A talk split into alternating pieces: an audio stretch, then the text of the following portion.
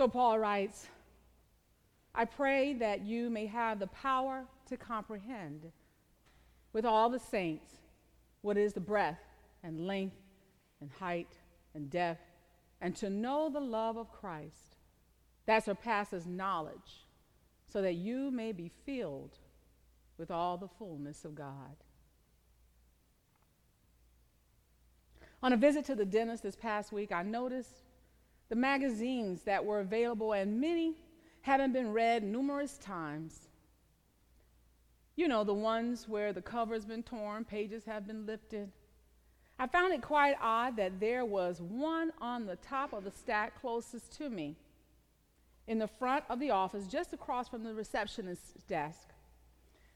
It was as if it had been there all alone. I took a look at the magazine cover, still in its plastic, and couldn't help but wonder why someone hadn't opened the August issue of Vanity Fair. I mean, isn't this the magazine that sets the course of fashion, trending, and classic? Doesn't it cover all the latest entertainment news and current events? It even offers its readers a dose of the political. So, as I surveyed the entire waiting area in front and in back of me, I noticed that it was the only magazine among so many that was still in its transparent plastic cover. I had to guess that perhaps it was the cover story and image that rendered it unreadable. In a moment, without even thinking, I asked the attendant, Is everything okay with this magazine issue?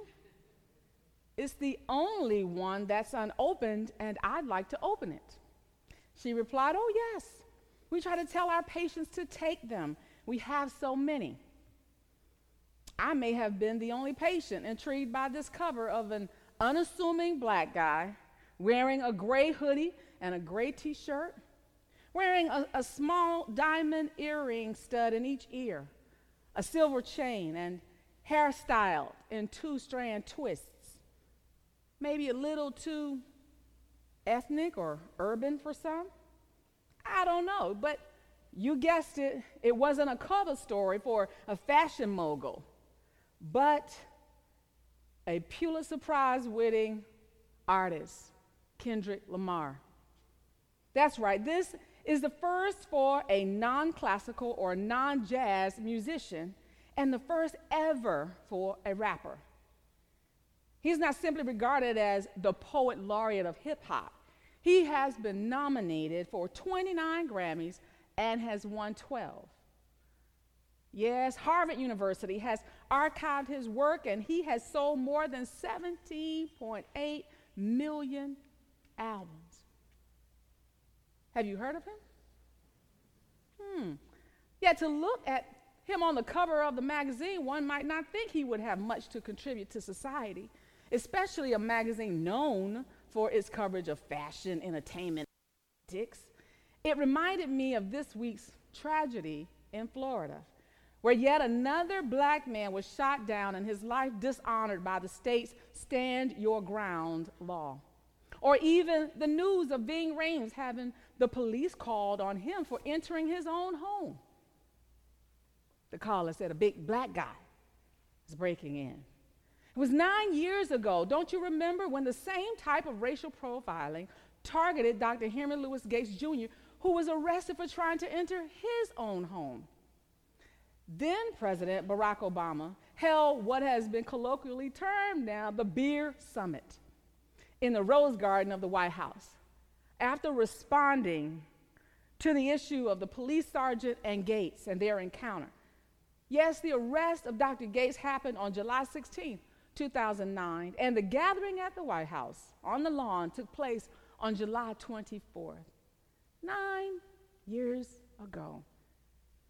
Sisters and brothers, what these stories continue to show us is the matter of knowing and not knowing at all. The neighbor who called 911 on Rhames denied having made the call when confronted by the police. Thank God one of the responding officers recognized the actor it's a sad day, you see, when a nation which prides itself on so much diversity treats its diverse citizens with a lack of compassion and basic regard for their humanity. Yes, we know and still aren't fully known. Kendrick Lamar's cover story and Pulitzer Prize were never a part of his bucket list, I'm guessing. Nevertheless, this Compton, California native prides himself on having been baptized in the faith. Who would have known? Today, I'm praising God that he didn't end up like Trayvon Martin or Marcellus McGlockton, shot down by racism and hatred in the sunshine state of Florida. Instead, he's making music that has arrested the attention of the Pulitzer Prize Committee and not being arrested while being black. In this closing of chapter 3, there is a prayer and benediction offered. Yes, is given the name of Paul, we find this prayer that reminds us of God's sovereignty, God's grace, and God's mercy. Lord knows we need grace and mercy right now. Yes, we are encouraged to allow the love of God in Christ into our hearts, individually and collectively. We are expected to comprehend the incomprehensible, the immensity of God's love. Yes, we don't understand this knowing that surpasses knowledge. It's as if it were some Hellenistic reference about special knowledge or gnosis or maybe a double negative. Hmm. I, I don't know. Maybe it's like saying would instead of wouldn't, which seems to explain itself to me. But the Ephesians text pushes us today, church. It calls us to be the church. The writer of Ephesians calls our attention to the notion of community and the love of God in Christ Jesus. It is written to Gentiles and Jews. A letter written by some person that, yes, has used the name of Paul here, speaking to this Christian group. We believe and want to say is consistent with some of Paul's thinking because here, perhaps the community will understand this address if considerate of the church with the capital C for Christian church, or lowercase c as they once met in house meetings. The church. It's not simply a building per se, but a called people who have gathered for a Christ like purpose. We are a community of what someone once called bonded believers.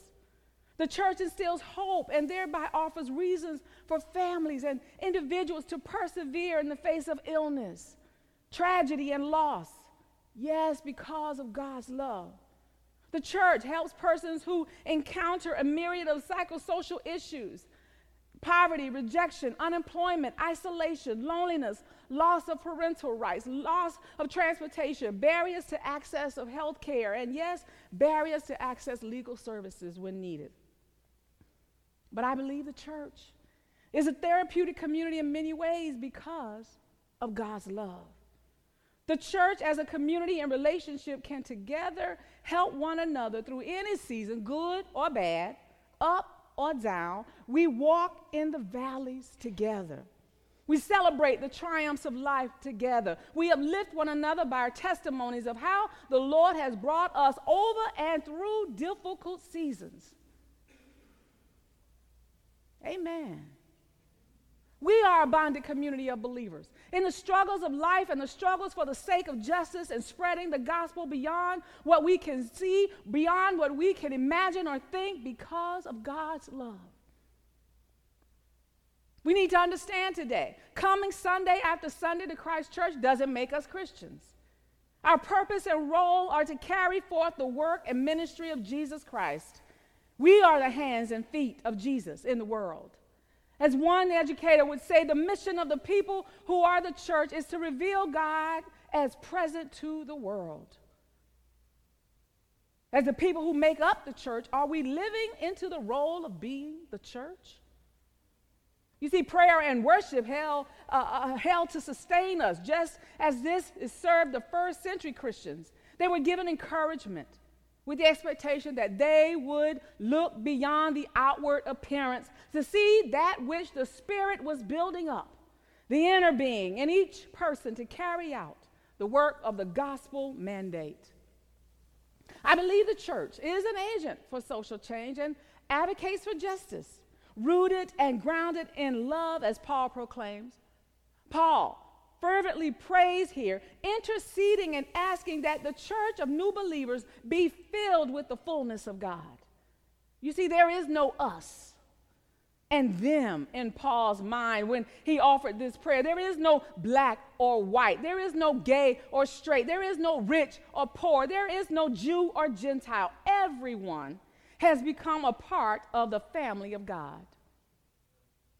Just like this emergent church, filled with sophisticated worldly elites only for themselves, now they have a new purpose. Now they take up the cause of Christ. Now, in the eyes of God, we are all the same, just as they were the same.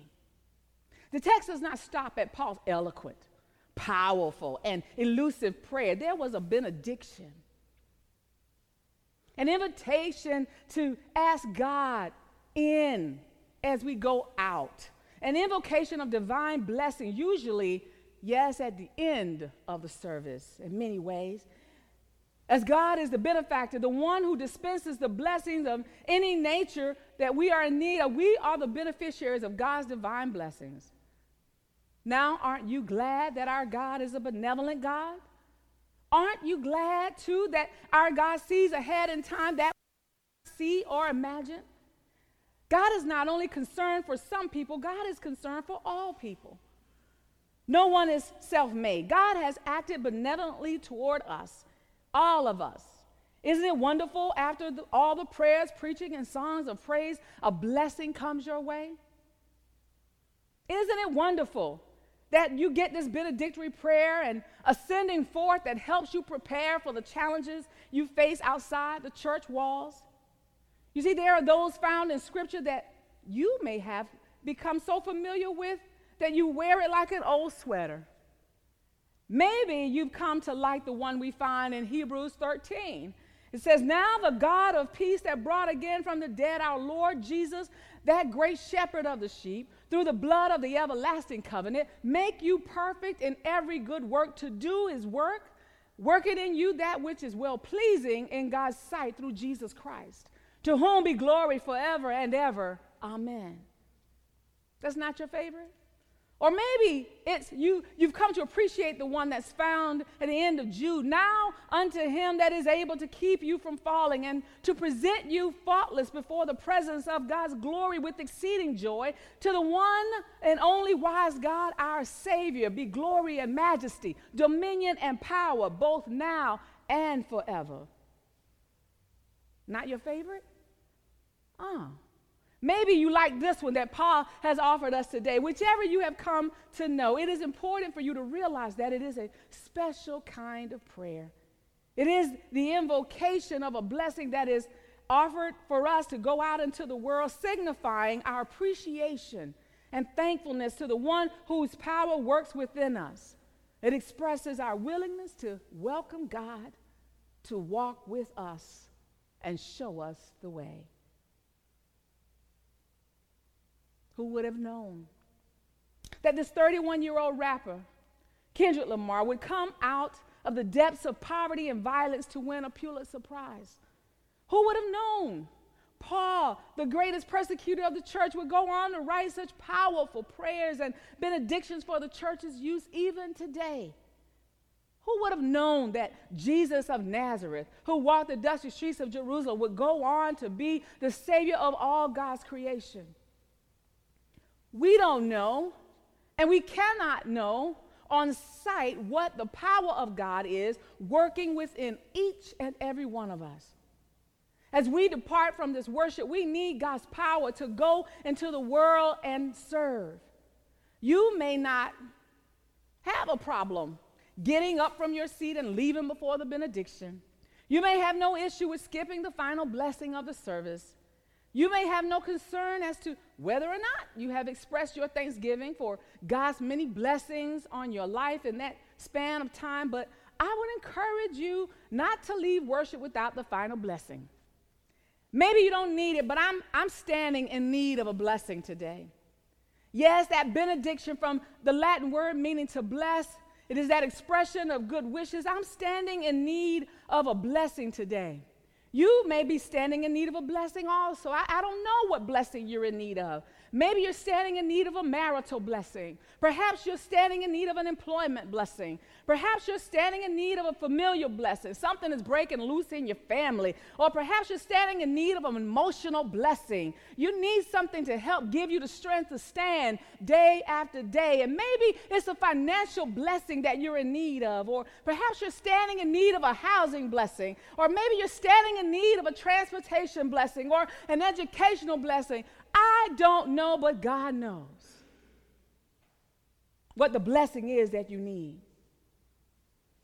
As you wait for it, as you look high and low for it, may you come to know the God of all grace who has called you to eternal glory in Christ. May you come to know the God who will rescue you. May you come to know the God who will support and strengthen you. May you come to know the God who is able to establish you like no human being can. Maybe you come to know the only wise God who is able to keep you from falling and present you faultless before the throne of glory. Now to him who by the power at work within us is able to accomplish abundantly far more than all we can ask or imagine. To God, to Him be glory in the church and in Christ Jesus to all generations, forever and ever. Amen.